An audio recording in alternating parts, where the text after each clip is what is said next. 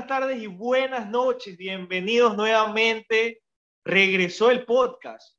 Nos hemos ido, nos hemos tomado unos meses para ah, replantearnos ciertas cosas dentro de estos periodismo. Hemos hecho algunos cambios, segmentos nuevos, ¿no? Y han pasado bastantes cosas, pero bueno, antes de tomar, digamos, eh, y presentar el tema, quisiera conversar y que Lucho y Jimmy nos cuenten cómo han pasado estos meses, qué han extrañado el podcast, ¿Qué, tal, muchachos? ¿Cómo, ¿Cómo han pasado? Mira, hola, primero buenas noches con todos los que nos escuchan. Estamos grabando el día de hoy, martes 5 de octubre. 5 de octubre, estuvimos como tres meses fuera del podcast y aún así nos han seguido escuchando, así que primero agradecerles por eso. Eh, por un lado, sí extrañado, porque sí me gusta la conversación que ha existido a veces, por otro lado no, porque estoy cansado de verle las caras todos los días a ustedes, pero bueno, es lo que toca, ¿no? y ahí bien, o sea, han sido unos meses que ha pasado mucho. Eh, no me acuerdo, ¿cuál fue el último podcast? el, que, Lazo Presidente, creo que fue el último. No, hablamos sobre si Dios existía. Ya, ok. Bueno, entonces desde eso de ahí a lo que ha pasado hace la semana pasada, algunos creerán que tal vez no existe Dios después de tremenda masacre, pero ya llegaremos a ese tema. Eh, por mi lado, bien, muchachos, bien, eh, avanzando con las cosas. Como ustedes saben, estoy en el proceso de tal vez estarme mudando pronto, así que eso también me ha llevado algún tiempo de mis días, pero feliz de las cosas que hemos intentado hacer con esto es periodismo.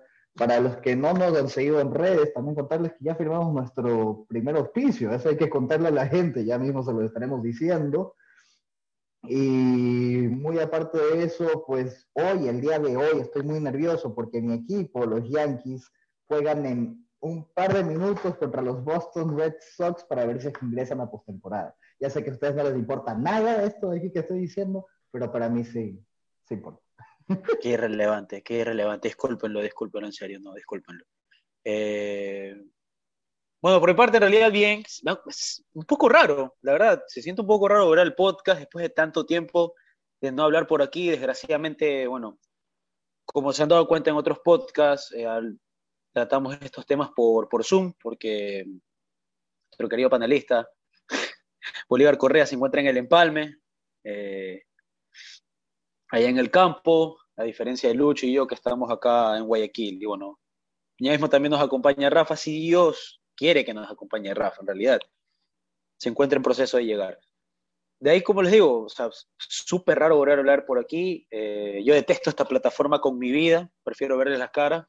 La detesto, pero no, imaginan el odio que le tengo a esto. O sea, ya viví tanto en la cuarentena el año pasado que ahorita usarla de nuevo es bien horrible, bien horrible. Bueno, volver al tema, me importa un bledo los Yankees en este momento. Eh, el jueves juega la tri, eso es lo importante. Arriba Ecuador, vamos mis negros. Vamos a estar en el estadio, ¿no, Jimmy? Vamos a estar en el estadio. Vamos a estar en el estadio con fe, nos llevamos esa victoria contra Bolivia. Muy probable, pero. Si, mi mamá, si mi mamá está escuchando este podcast, no, no me fui al estadio Bueno, para la gente, bueno, antes de presentar el tema, para la gente un poco sensible, Jimmy acaba de decirle negros a nuestros jugadores de la selección, que sepan y entiendan que eso es de cariño, por supuesto, ¿no? Eh, acá se dice de cariño. Si te ofendes, realmente por lo que dijo Jimmy, mejor sal del podcast porque la verdad que esto no es para sensible, ¿no? Entonces, sí, bueno, ahora sí vamos a tocar un tema realmente sensible, que fue uno de los primeros podcasts con los que empezamos eh, el año pasado, ¿no? Que es la del... Un año ya. Ya un año, ya un año. Claro, un año, fue octubre. Antes de presentar el tema, que ya bueno, creo que Lucho y Jimmy más o menos se los dejaron entrever, uno de los de, los grandes cambios que ha tenido esto no es periodismo es que hemos incorporado nuestro primer auspiciante, que es Inmobiliaria Sima. Así que este podcast y todo lo que hacemos en esto no es periodismo llega gracias a Inmobiliaria Sima. Esperemos poder aumentar esta lista de auspiciantes. De hecho, si tú tienes una marca, escríbenos, contáctanos para que salgas en este podcast o en cualquiera de nuestros segmentos. Ahora sí, vamos al tema, muchachos. Hace un año nosotros comenzábamos hablando de ciertas cosas, ¿no? Me acuerdo Estados Unidos, me acuerdo eh, eh, la situación del país, pero un podcast que fue, y de hecho fue, y, de hecho fue eh, muy, tuvo números altos de sintonía, fue el que hablamos de la delincuencia, nosotros pensábamos que estábamos mal en el 2020, pero llegamos 2021, octubre del 2021, y recién la semana pasada hubieron 119 muertos. Hace meses, cuando estaba Lenín Moreno, hubieron 79 muertos en la penitenciaría electoral. Eh, Qué loco. Sí, entonces se ve la delincuencia en las calles. Tengo una cifra de Carlos Oporto que dice de que por muertos por cada 100.000 habitantes, Guayas, la provincia de Guayas tiene más que Sinaloa.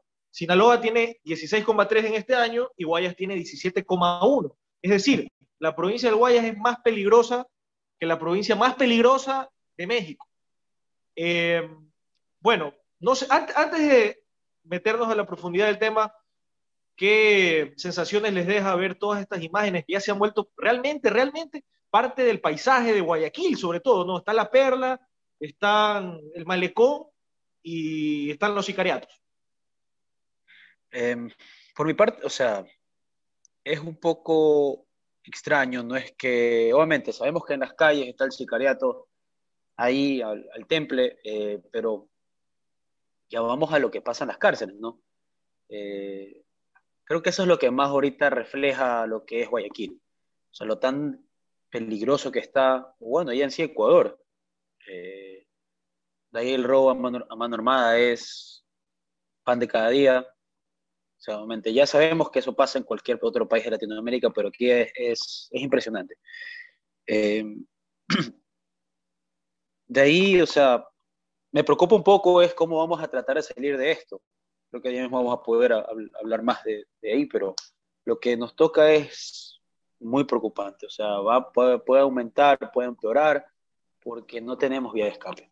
Ahorita no tenemos. Lucho ¿qué, tanto, Lucho, ¿qué tanto ha cambiado tu vida a raíz de la delincuencia? Es decir, o sea, sales menos, eh, procura salir sin celular, con poca plata, no sé, ¿cómo nos cambia el día, el día a día las personas de bien como nosotros, que no, hacemos mal a nadie. Pero ¿cómo nos cambia el día a día que haya tanta delincuencia en la ciudad? Mira, a ver, primero te voy a decir el ejemplo más cercano y más reciente que tuve, que fue cuando jugó Barcelona, eh, la semifinal de vuelta. Em, mis papás, mi papá y mi mamá se preocuparon bastante porque fui a ver el partido en la casa de un amigo en Miraflores, que tú dices, bueno, Miraflores igual está medio, medio cerca de donde yo vivo. Este, y por primera vez en mucho, mucho tiempo, mi papá me llamó cuando ya había salido de la casa a preguntarme de verdad dónde iba a ir y de verdad disgustado del hecho de que no iba a estar en la casa viendo el partido. Entonces, o sea, en sí ya generó un acto en específico que es que mi papá esté con temor de que salga de la casa, porque quién sabe si es que vendrá alguna persona que tiene un afán de robar y el problema que estamos viendo últimamente es que ahora si te roban, no necesariamente es que te roban y hasta ahí ya llegó, antes ya bueno, te roban, das el reloj, das la billetera, das el celular o lo que sea y hasta ahí acabó el cuento. Ahora hemos visto muchas más situaciones de que bajito por lo menos te llevas una cuchillada o algo por el estilo. Entonces, por ahí comienza la preocupación. Eh, muy aparte de eso, ahí eh, ya hace más de cinco meses, a mí no me ha gustado salir con efectivo en, mi billetera. Este, prefiero no hacerlo simplemente. Y, y sí, o sea, he limitado un poco mi círculo de movilización, aparte del tema de camello, que ustedes ya saben que mi camello y mi casa está en un extremo y el otro en el otro, pero de ahí intento mantenerme dentro de mi avenida, por así decirlo, eh, lo más que pueda, incluso para la tranquilidad de mis papás. Entonces, es inaludible la realidad de que, de que las cosas no están bien y las cosas no han estado bien ya hace algún tiempo. Y como bien dijo Jimmy, lo más preocupante de esto, sobre todo, es ¿y qué se va a hacer para intentar erradicar esto o cambiar esto de aquí? Sí, vamos a ahondar un poco ahora en las causas, digamos, de, la delincuencia. ¿Por qué, digamos, ha incrementado, no solamente en el 2021, si uno revisa cifras, cada año aumenta, aumenta, aumenta, aumenta. Eh, no hablo solamente en términos de homicidio, hablo de robos. Y, lo lamentable es que muchas cifras, no, mucho, muchas de estos robos, de esta violencia, no se ven las cifras oficiales, porque mucha gente no se atreve a denunciar, muchas veces pasa en zonas rurales donde los muertos quedan como perros, quedan ahí botados, se los llevan y los entierran y ya está, quedó, ni los registran. Es, es, es una tragedia. Ahora, ¿por, ¿por qué Ecuador, Latinoamérica en sí, tiene tanta delincuencia? O sea, ¿por qué hay eh, una región eh, que no es la más pobre del mundo? De hecho, creo que es, la, muy, es muy ostentosa en términos de recursos naturales, tiene tanta delincuencia. Yo aquí les quiero dar unas cifras. Estas cifras son de, eh, son de los privados de libertad, es el sistema carcelario, que sabemos que se traduce a, a, las afueras también, ¿no? a la delincuencia común. El 47% de los PPL, eh, solo el 47% de los PPL tienen educación básica. El 5% no tiene ningún tipo de educación. El 41% tiene un máximo de bachillerato. Es decir, llegamos al 93% que no tiene educación universitaria. No la tiene. Solamente el 3%, el 97% no la tiene. El 3% la tiene. Es decir, hay una relación directa entre pobreza eh, y delincuencia. ¿Qué, ¿Qué opinan ustedes de esto?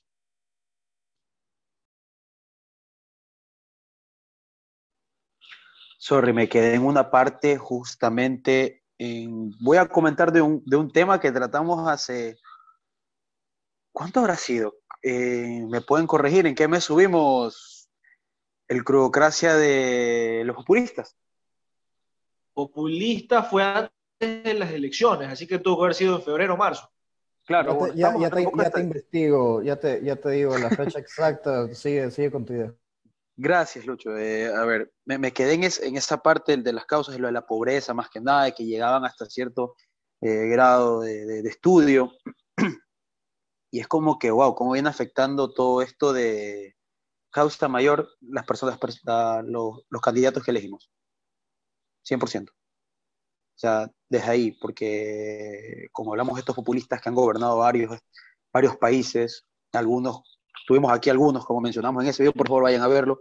Un muy buen video, pueden entender cómo trabaja el populismo. Estos populistas que, que ya dije que no, nos han gobernado. Y más que nada que quieren que caigamos en, en, esto de, de, de, la ignorancia, de la pobreza, para así tengas que depender de ellos. Te hacen de que dependas de ellos, te hacen dependiente y cuando ya no ves, llega un momento en que ya el Estado ya no soporta y obviamente no te pueden dar más dinero, no tienes bono, no tienes eh, trabajo de por sí, o sea, las plazas de trabajo se, se, desaparecen, se podría decir. Ya no hay, no tienes por dónde comer, ¿qué es lo que acuden estas personas que ya están pobres a robar? Y ahí va incrementando. Y, esto, y esto realmente es de todos los gobiernos, o sea, no, no, no es porque ahora la gente se, se dice, no, es culpa de por lazo, estamos así. Hay otros que dicen, no, Correa no es así. La realidad es que esto viene de décadas, de décadas, posiblemente antes de la democracia, ¿no? Yo no sé por qué claro. tienen esa fijación de, de, de, echarle la culpa a una sola persona de, de, todo, ¿no? O sea, evidentemente ahorita que tiene la responsabilidad de manejar esto es Guillermo Lazo, ¿no? Pero es irresponsable decir tanto de Lazo, de Correa, de Lucio, de Abdalá, que esta es la culpa, que tiene totalmente la culpa, ¿no?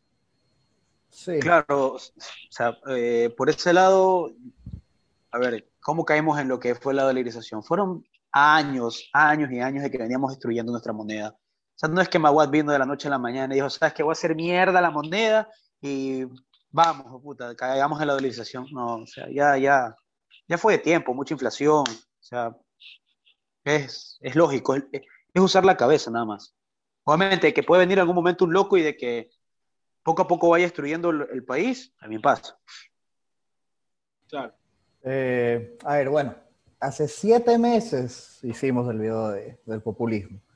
Eh, pero regresando un poco a, lo que tú dices, Bolo, a lo que tú preguntas, Bolo, a lo que, a comenta Jimmy, yo sigo, sigo pensando que ya es un argumento que lo he usado varias veces en varios temas, es un, es un tema institucional y sistémico.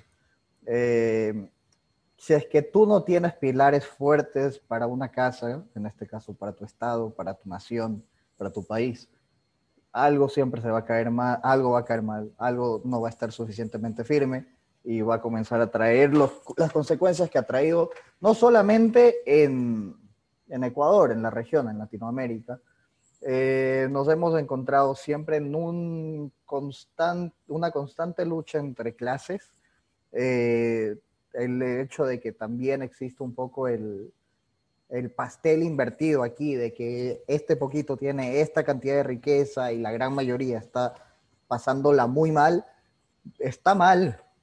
Eh, no estoy aquí intentando entrar en temas de politiquería y promesas que simplemente son irreales, eh, pero, pero a ver, si es que tú no haces una inversión real en el tema de educación, y no te estoy diciendo que le compres los textos donde dices que la revolución ciudadana es la gran huevada, sino que en serio inviertes una buena educación, eh, inviertes de verdad en un proceso de agricultura que, haga que los propios agricultores, que usualmente son la gente más pobre, pueda generar su propia riqueza y sea productivo, ya puedes ir generando riqueza en estos sectores que están muy afectados en los sentidos inicialmente económicos que ahora se han acabado siendo sociales. ¿Y por qué sale la parte social?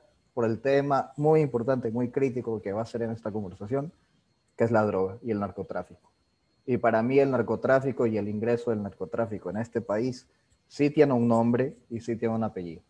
Porque este país pasó de ser un país de tráfico a ser un país productor y eso es un tema que está afectando no solamente a la gente eh, que está dentro del narcotráfico, está afectando a niños con el microtráfico, está afectando a las escuelas, está afectando a nosotros porque la, la inseguridad se siente y nadie en serio ha intentado hacer cosas puntuales para combatir esto de allí.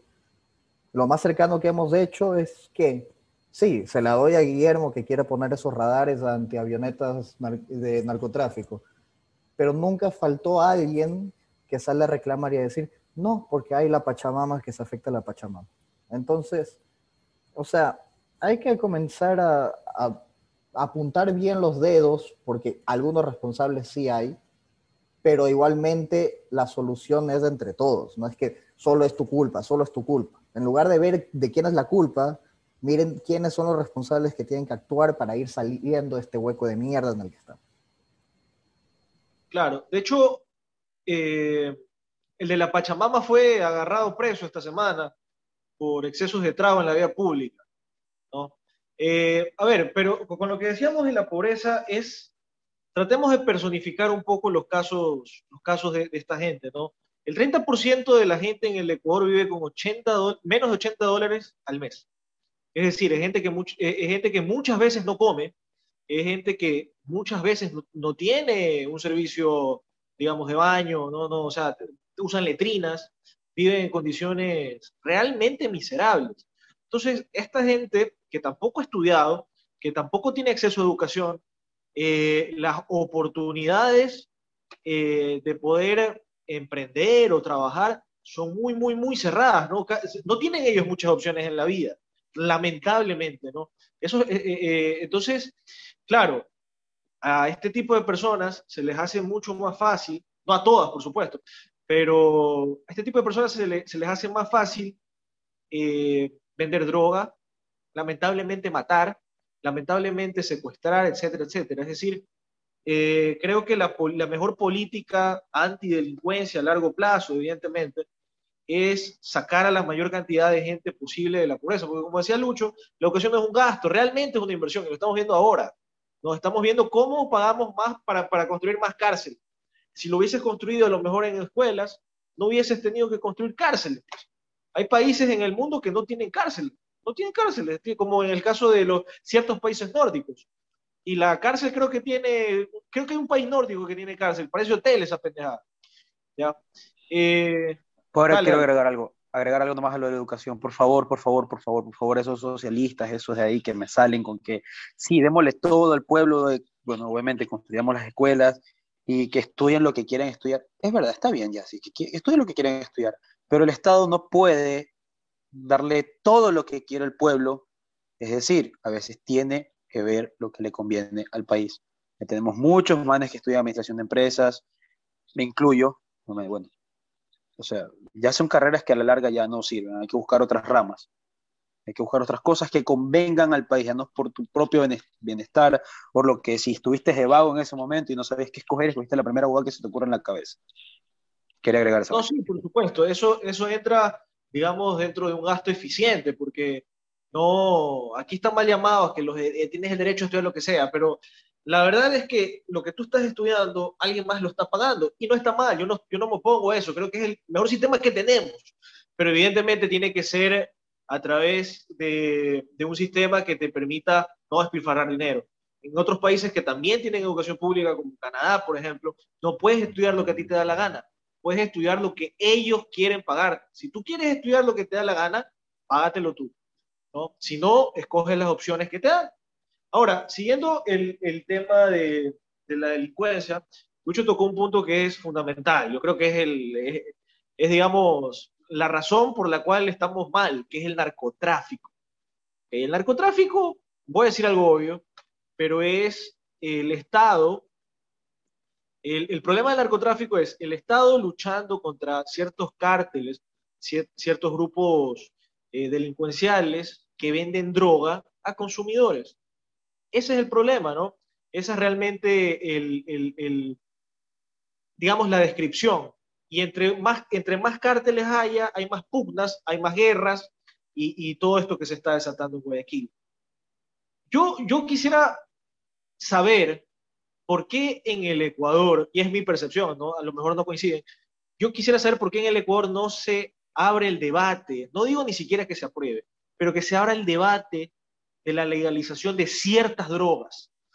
Porque Estados Unidos tuvo un problema similar en los años 20, que fue el alcohol. Tuvo un problema también con el tabaco. En el siglo XIV, personas que vivieron hace 600, 700 años, también tuvieron un problema con el café y decidieron legalizarlo. ¿Por qué en el 2021 todavía le estamos diciendo a la gente, tú no puedes consumir esa droga porque te hace mal? ¿Por qué hacemos lucrativo el negocio de las drogas a los delincuentes justamente? No sé qué pensarán ustedes de eso, pero es un tema que a mí me cabrea bastante. O sea, a ver, yo siempre he estado a favor de legalizar la marihuana, eso sí te lo voy a dar 100%. Las madres, los padres de familias de que van a darse golpe de pechos y que, ay, no, que las drogas, que la vaina, el alcohol también es una droga y muy probablemente la consumes en una de tus fiestas. No me vengas con mierdas. Eso va en ciertas cantidades, es medicinal, la marihuana, el alcohol 100% es dañino. No me vengan con mierdas. Sean a la casa de la verga. Disculpen la mala palabra. Eh, ya, ahí hay que tocar otro tema que es la cocaína, eso sí, creo que es un poco más complicado. Mira, omitiendo, omitiendo qué drogas sí, qué drogas no, porque evidentemente eso ya necesita un análisis un poco más técnico por parte de, expertos en estos temas que no somos nosotros. Pero, ¿por qué no hay la discusión, que fue tu pregunta? Para mí la palabra es muy sencilla y para mí es que el Ecuador es el país de los tabús. El, el Ecuador es el país de los tabús porque siempre ha sido muy restrictivo en hablar ciertos temas que ya otros países de la región lo han estado hablando hace mucho tiempo. Ejemplo claro, el matrimonio homosexual. ¿Cuánto tiempo se demoró en salir al aire y comenzar a ser un tema de conversación eso de ahí? Ahorita estamos con todo el tema del aborto, pero también, o sea, ¿cuánto tiempo demoró? Eh, la región está llena de tabús, pero para mí Ecuador se lleva la cereza del pastel y es del país que es más que se pega al pecho y fue madre diciendo Dios está aquí y no, eso está mal, eso es del diablo, en lugar de tener una conversación acertada, correcta y sobre todo con argumentos que creo yo que ya estamos en esa etapa de la civilización humana para conversarlo y en serio, si es que tiene algún tipo de fundamento correcto, científico, debe ser tomado en consideración y a dejarse de dogmas y de cosas de que no, no, no, no, no, la religión dice que no, entonces no, porque al final lo que está pasando es que no solucionamos nada, no conversamos de nada, y lo más probable es que porque nosotros estamos hablando de este tema, va a salir cualquier cantidad de puta diciendo que no sabemos nada y que somos unos ya sabrás. Igual quiero agregar algo ahí al, tema de, esto de la discusión de la legalización de la marihuana y esto. Me parece es porque no entramos. Igual ya creo que estamos en una batalla de generaciones. Creo que ya casi los, todo, toda la, generación Z asumo que ya está consciente de cierta manera de que se debe legalizar la marihuana. Creo que he escuchado pocos de, la edad de los, de los que no se debería legalizar. Eh, obviamente ya están los, los, los, los, ¿cuál es el anterior de la Z? Eh, oh, no me acuerdo en este momento. Eh, pero la generación de nuestros padres, se podría decir. Eh, los boomers. Boomers, ajá, los boomers. esos creo que están un poco más complicados de hacerles entrar en la cabeza esto del, del, del, del de la legalización de la, legalización de la marihuana, todo este tema de las iglesias también. Claro. Mira, ciertos tabús que, que, que piensa la gente es legalizando la marihuana, todos nos vamos a hacer marihuaneros y puta montañita se traduce a todo el Ecuador. O sea, no es así, no es así. No es así. Es legal el tabaco no todo el mundo fuma tabaco. Es legal el alcohol y no todo el mundo es alcohólico. O sea, es legal muchas cosas que nos hacen mal. puta, tómate una Coca-Cola, te hace mucho peor que una cerveza, que una cerveza. Entonces, realmente hay un cinismo y una hipocresía. El problema es que, nunca, el problema es que no, nunca es solo una cerveza. Claro, nunca es solo una. Pero hay un cinismo y una hipocresía realmente en estos temas. Yo no digo que se abra el debate, eh, eh, que, se legalice todo así, pum, de una, pero al menos debatirlo. Recién estuvieron un grupo de, de líderes en la CELAC, esa organización creada por Hugo Chávez, eh, en la que no se habló nada de nada, no hablaron absolutamente de ninguna política pública de Latinoamérica, de cómo realmente unirse en políticas públicas, en traducirlo a la delincuencia también, que eh, lo sufren países centroamericanos. Pasaron hablando series de estupideces y pendejadas que a nadie le importan y no se tratan estos temas de debate. Es realmente lamentable porque, como lo, lo que yo siempre digo, es hacer lucrativo esto y crear un monstruo que se llaman los carteles de la droga los carteles de la droga mueven 400 mil millones de dólares al año. El Ecuador produce 100 mil millones de dólares al año. A mí me da risa cuando dicen, no, vamos a combatir contra el narcotráfico, vamos a luchar contra el narcotráfico. Eso es como querer irte de puñete contra un man que pesa 250 libras, tiene cinturón negro en todas las artes marciales, domina todas las armas. Eh, o sea, ¿quién se va a ir de puñete con alguien así? ¿Cómo le vas a ganar? No tiene sentido, no tiene ningún sentido lógico, empírico, no tiene nada, o sea, es algo hasta torpe. Pero bueno, eh, esa es mi reflexión, ¿no? Me, enoja, me enoja bastante este tema porque hay bastante, bastante hipocresía dentro, dentro, dentro de esto. Ahora, siguiendo con el tema de la delincuencia, eh, vámonos a la crisis carcelaria, que ha sido la que ha llevado la atención en, las últimas semanas. ¿no? En los últimos meses, en realidad, porque esto está desde, desde, hace varios meses. Eh, hay un abogado al que yo sigo bastante, que es Felipe Rodríguez, que dice que todo, absolutamente todo, está mal dentro del sistema carcelario y dentro del derecho penal en el Ecuador. Desde el diseño arquitectónico de las cárceles. Dice que las cárceles están diseñadas para sentirte observado. ¿Ok? Es como una especie de gran hermano de, de Orwell.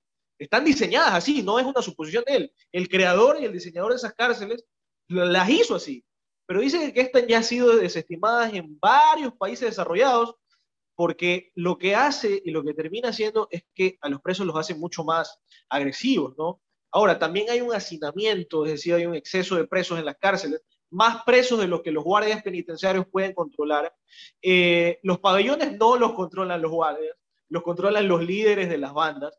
A ver, yo quisiera saber las impresiones de ustedes de nuestro sistema carcelario. Espero, espero nunca acabar en la cárcel así sea por estar borracho en la vía pública, porque es muy probable que, chao, chao, o sea, nunca más lo vemos. A ver, para entrar a la cárcel de por sí, nuevamente, por ley, entras ya por las cagas que has hecho. Ahora, tener espacio en el pabellón, tienes que pagar por estar ahí. Tienes que, eh, o sea, a veces te obligan a comprar las cosas que están ahí. Podrás tener teléfono, dos teléfonos y te hacen comprar un tercero. Les importa un bledo pero tienes que comprar y tienes que consumirle. Droga tal vez no consumes en tu vida, te hacen comprar allá adentro tal vez. Es algo bien preocupante. Bueno, vimos lo que sacó la posta el día de ayer, que los policías no tienen las llaves del, del pabellón. Son los mismos delincuentes, los mismos líderes de, las bandas, o bueno, los encargados en, en cada pabellón. Déjame agregar algo, repito. El abogado del que cité todas estas cosas dice de que a él le han asaltado dentro de la cárcel. Es correcto, es correcto. Bueno, eso es algo de que ya pasando desde hace tiempo, sí, desde hace tiempo. Eh, es verdad, arquitectónicamente esas cárceles no están bien construidas, no, no, no, no, no, no resguardan a nadie, los policías están, ellos temen por su vida, o sea, están ahí adentro porque ya les tocó estar ahí, estar en, ese turno solamente dentro de la penitenciaría o algo por el estilo, pero saben vida, pasión y muerte de ellos, o sea, ellos no pueden, tienen que hacer todo lo que dicen los, delincuentes, porque o no haces caso, o te matan a tu familia o te matan a ti. Sí, em, a ver, yo creo que el sistema está quebrado. No solamente está quebrado, pero ya no aguanta más. Eh, ¿Si me escuchan? ¿Sí? Ahí mejor, ahí mejor. ah, ya. Eh, no, sí, como decía, el, sistema ya no aguanta más. Eh, hay demasiada gente metida en esa cárcel. y lo peor de todo, no hay dinero. No hay dinero. No hay dinero. Acaban de salir a decir que necesitan 13 millones de dólares para medio intentar tener algo de control y reestructurar un poco las cosas. ¿De dónde? Eh, no creo que nadie de verdad se ha sentado hace algún tiempo a ponerse a analizar cómo tiene que estar distribuido la cárcel, quiénes sí deberían de estar, quiénes no deberían de estar, qué división debe existir, porque me parece ilógico y hasta irresponsable a veces mezclar a delincuentes que son sicarios o que están ahí por sicariato con una persona que fue arrestada porque lo cogieron robando. O sea, no, no, hay, no, hay, no, hay una lógica dentro de, de esa segmentación. Ahorita dijiste una persona que estaba robando. Hay personas que estaban presos por manutención y acabaron muertos. Imagínate, o sea, imagínate. Eso, eso, eso me lleva a un punto que les quería mencionar, que es que el 42% de los casos en el Ecuador terminan con prisión preventiva. Es decir, es un abuso y es un abuso populista de los jueces, del sistema de fiscalización, mandar a casi todo el mundo a prisión preventiva, porque tú puedes tomar otras medidas a una persona que estafó a otra. No representa una, un peligro para la sociedad de una persona que estafa, ¿no? Ponle grillete, no la dejes salir del país, ponles multas, hazla presentar cada 15 días en la fiscalía, pero no la encierres con sicarios, no la encierres con, con violadores, porque esa persona es muy probable que sea, eh, o sea, que sea el juguete sexual. De bajito sale violado, bajito sale violado. claro, y sale mucho peor de lo que entra en una cárcel. Dale, Iber.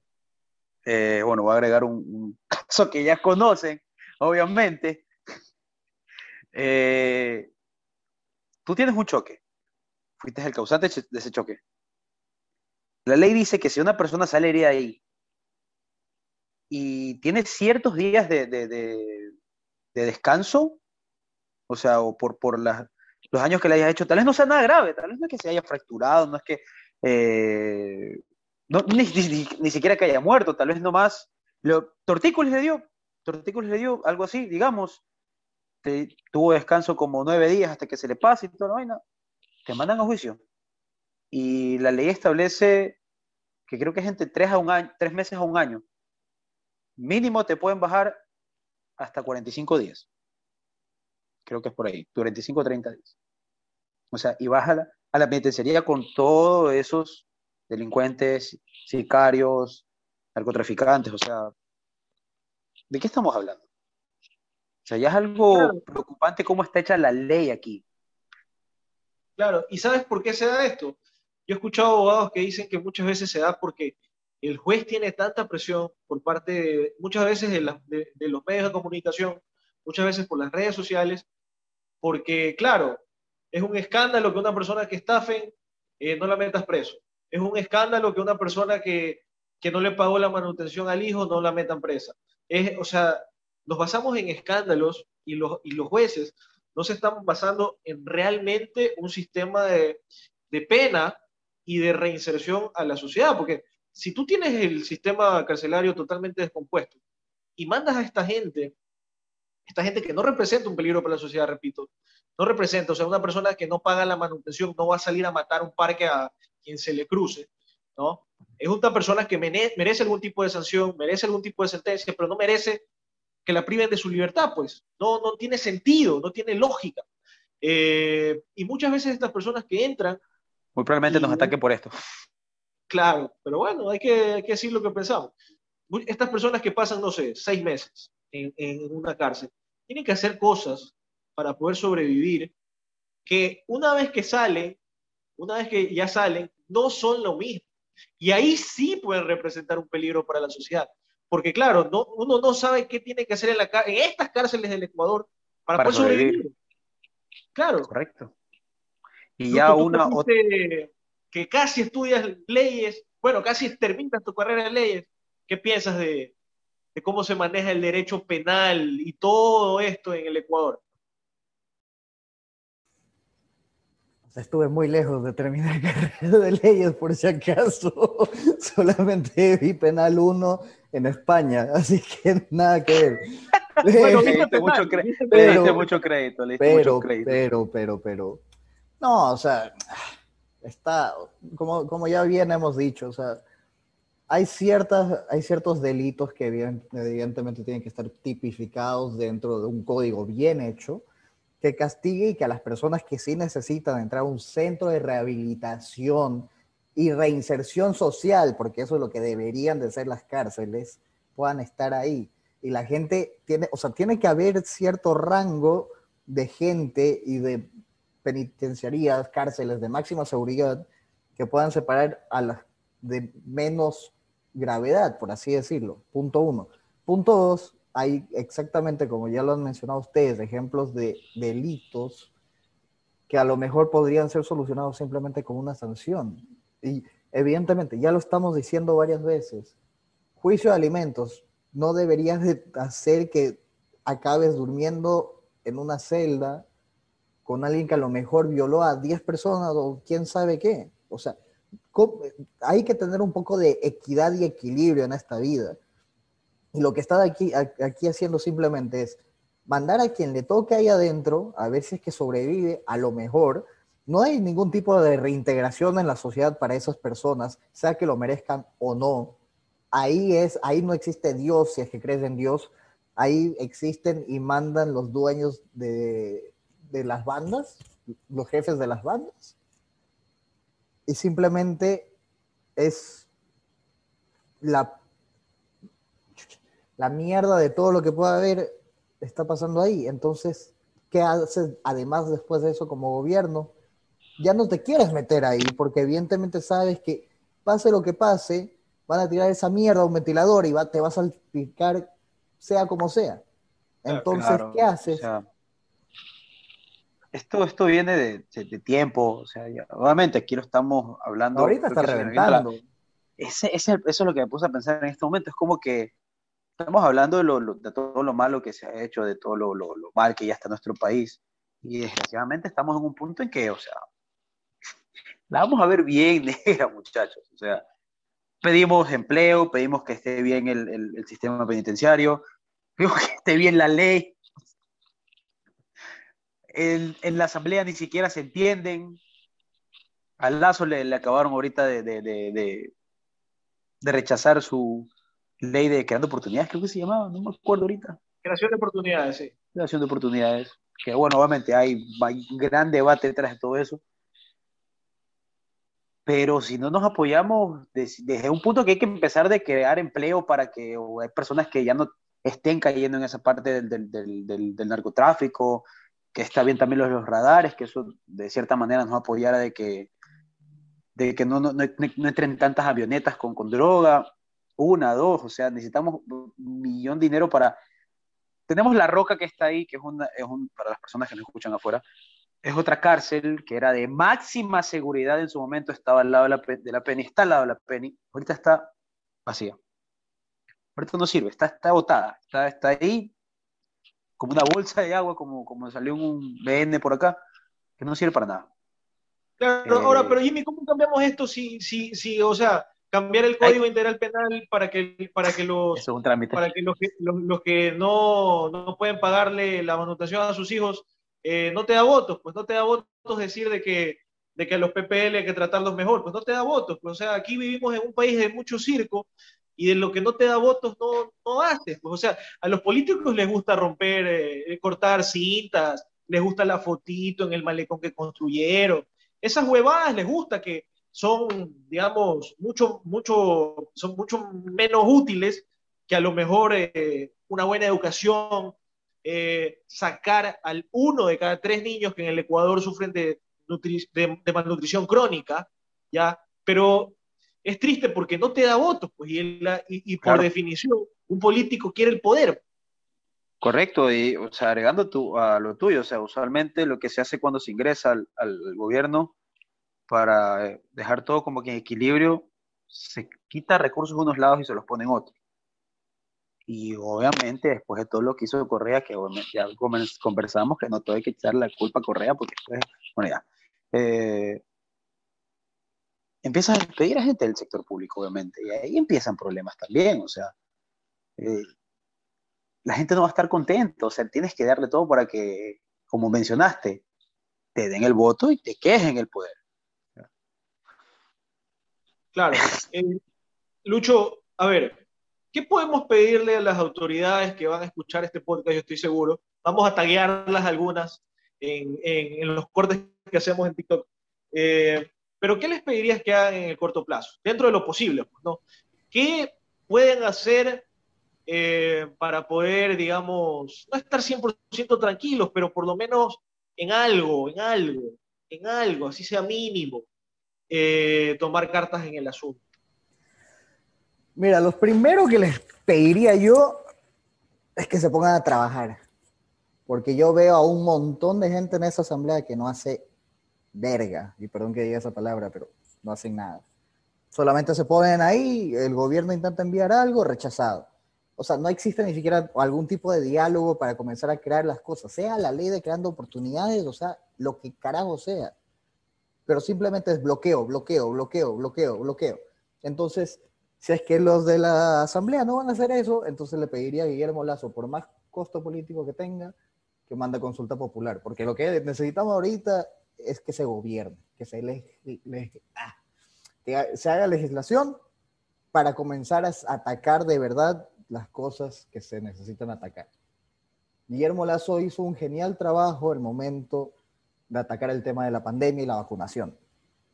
Pero ok, eso de ahí ya un poco, gracias a Dios, y se lo aplaudo, ya se puede un poco virar la página de eso de ahí.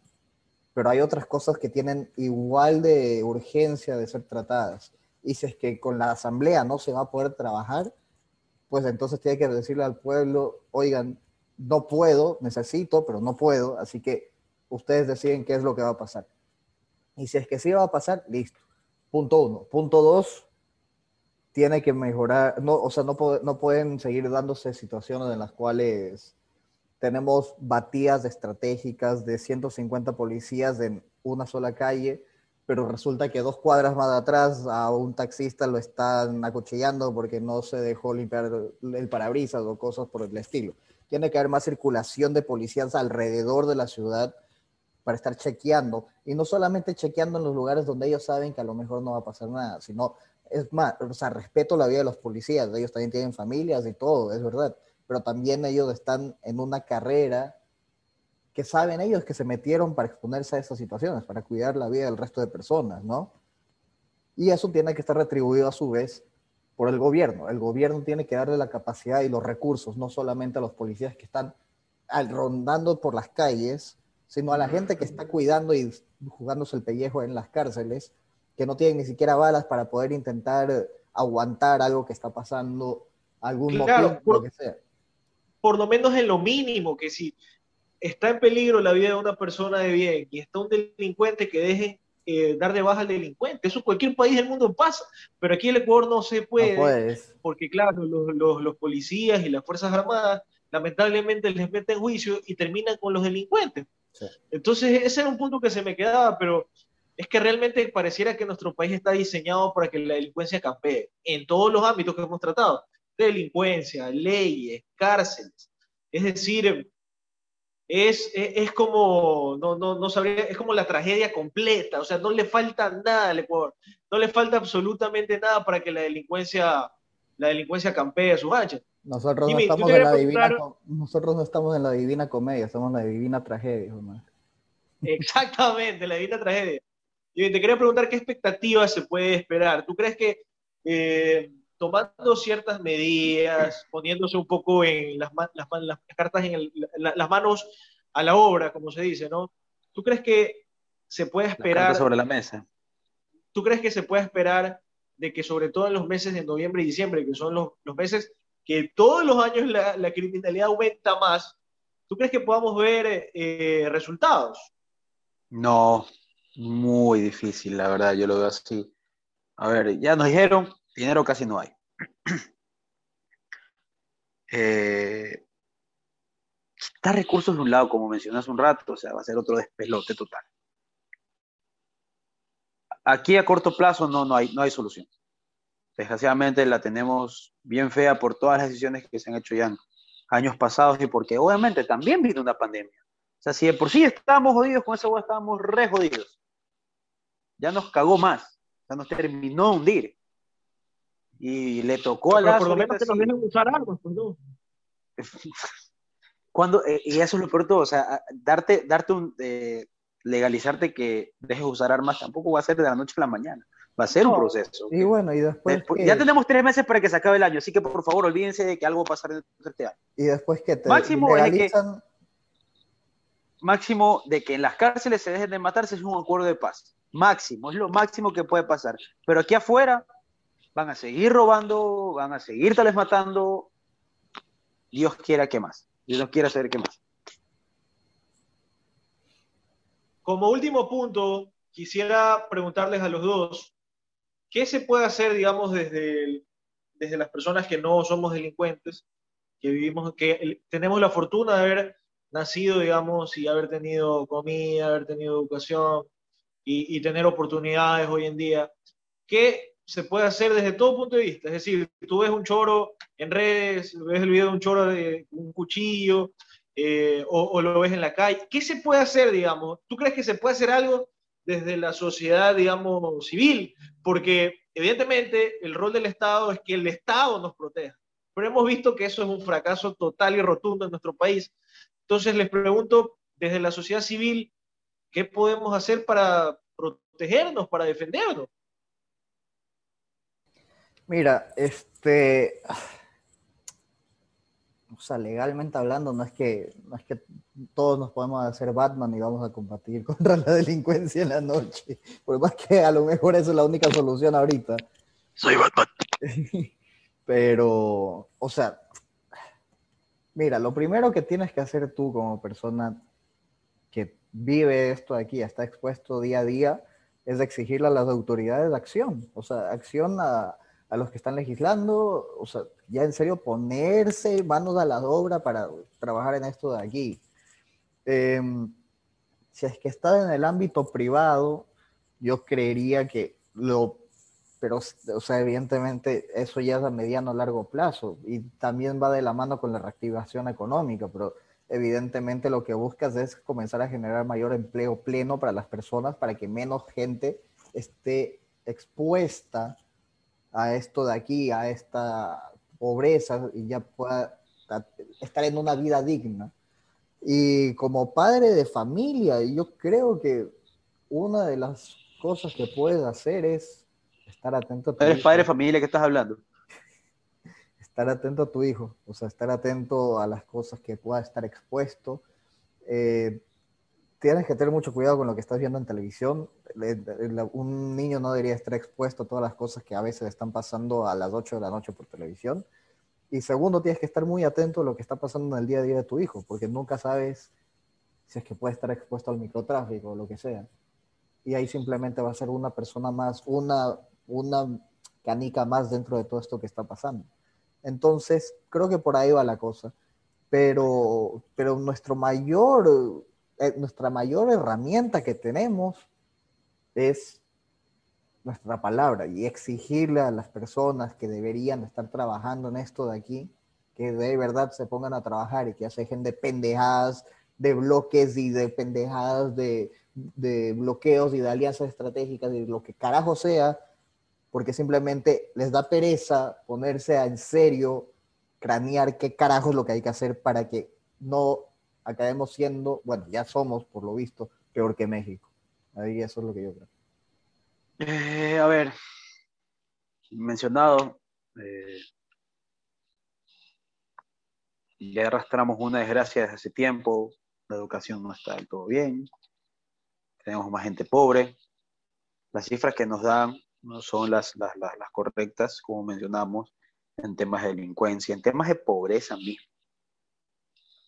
El de que tengas empleo te subdivide en empleo formal, informal, subempleo. Hay como cinco ramas ahí, de las cuales el verídico que te dejó en billete es el empleo formal. Investiguen bien por si acaso. Eh, por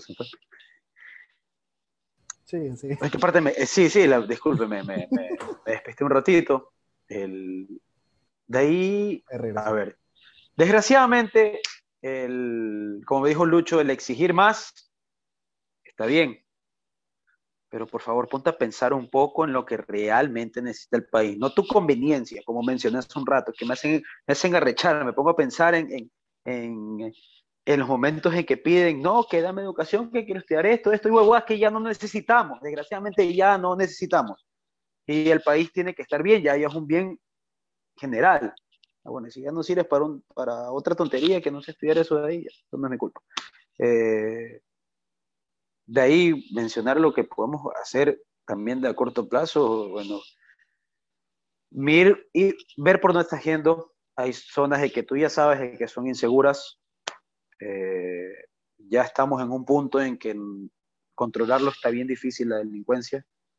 Hay que tomar nada más precaución. Lucho también mencionó algo. Eh, bueno, con tus hijos tener un poco cuidado, porque uno usualmente a cierta edad es un poco como que se las sabe todas o a veces también no te pasa nada, porque al principio vos lo mencionó, le hizo una pregunta, hizo una pregunta que bueno, solo Lucho le respondió de que ¿cómo ha cambiado tu vida con la delincuencia? A mí nada. A mí nada, a mí no me ha pasado nada. Hasta el sol de hoy a mí no me ha pasado nada.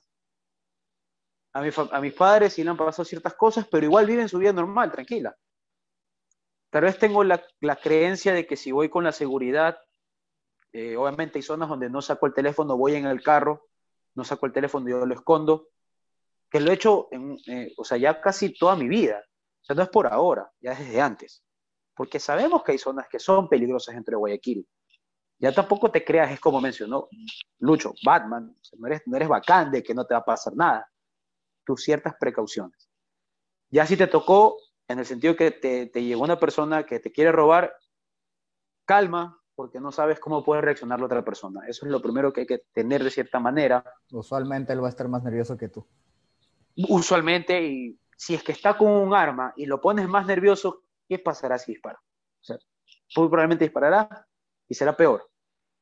Dijo Lucho hace un rato, esto bueno, no es una recomendación tan buena por si acaso, yo tengo una ideología de que si tengo algo que darle al ladrón, tal vez no me pase nada. Porque si no tengo nada para darle, se va a enojar más y me va a querer matar o me va a querer agredir de alguna manera. Eso es lo único que puedo agregar. Me parece que, lo que dices es bastante sabio porque realmente en el sistema que estamos no podemos pedirle mucho a la gente más, y ni, ni, exigirle más que, que, cómo comportarse a la hora de, que le roben o de que, que le quieran hacer daño. Es la verdad. Es que es muy probable que, en Guayaquil, sobre todo, vayan y te vayan y se te acerquen y te roben. O sea, es, cada vez es más probable. Entonces está bien de que aconsejen a la gente de que no se crean Superman, no se crean, no se crean nada de esta vaina, porque esta vaina es ficción, no existe. O sea, te pegan un maleazo y chao, quedaste, quedaste ahí. Hay una más. Exactamente, una más.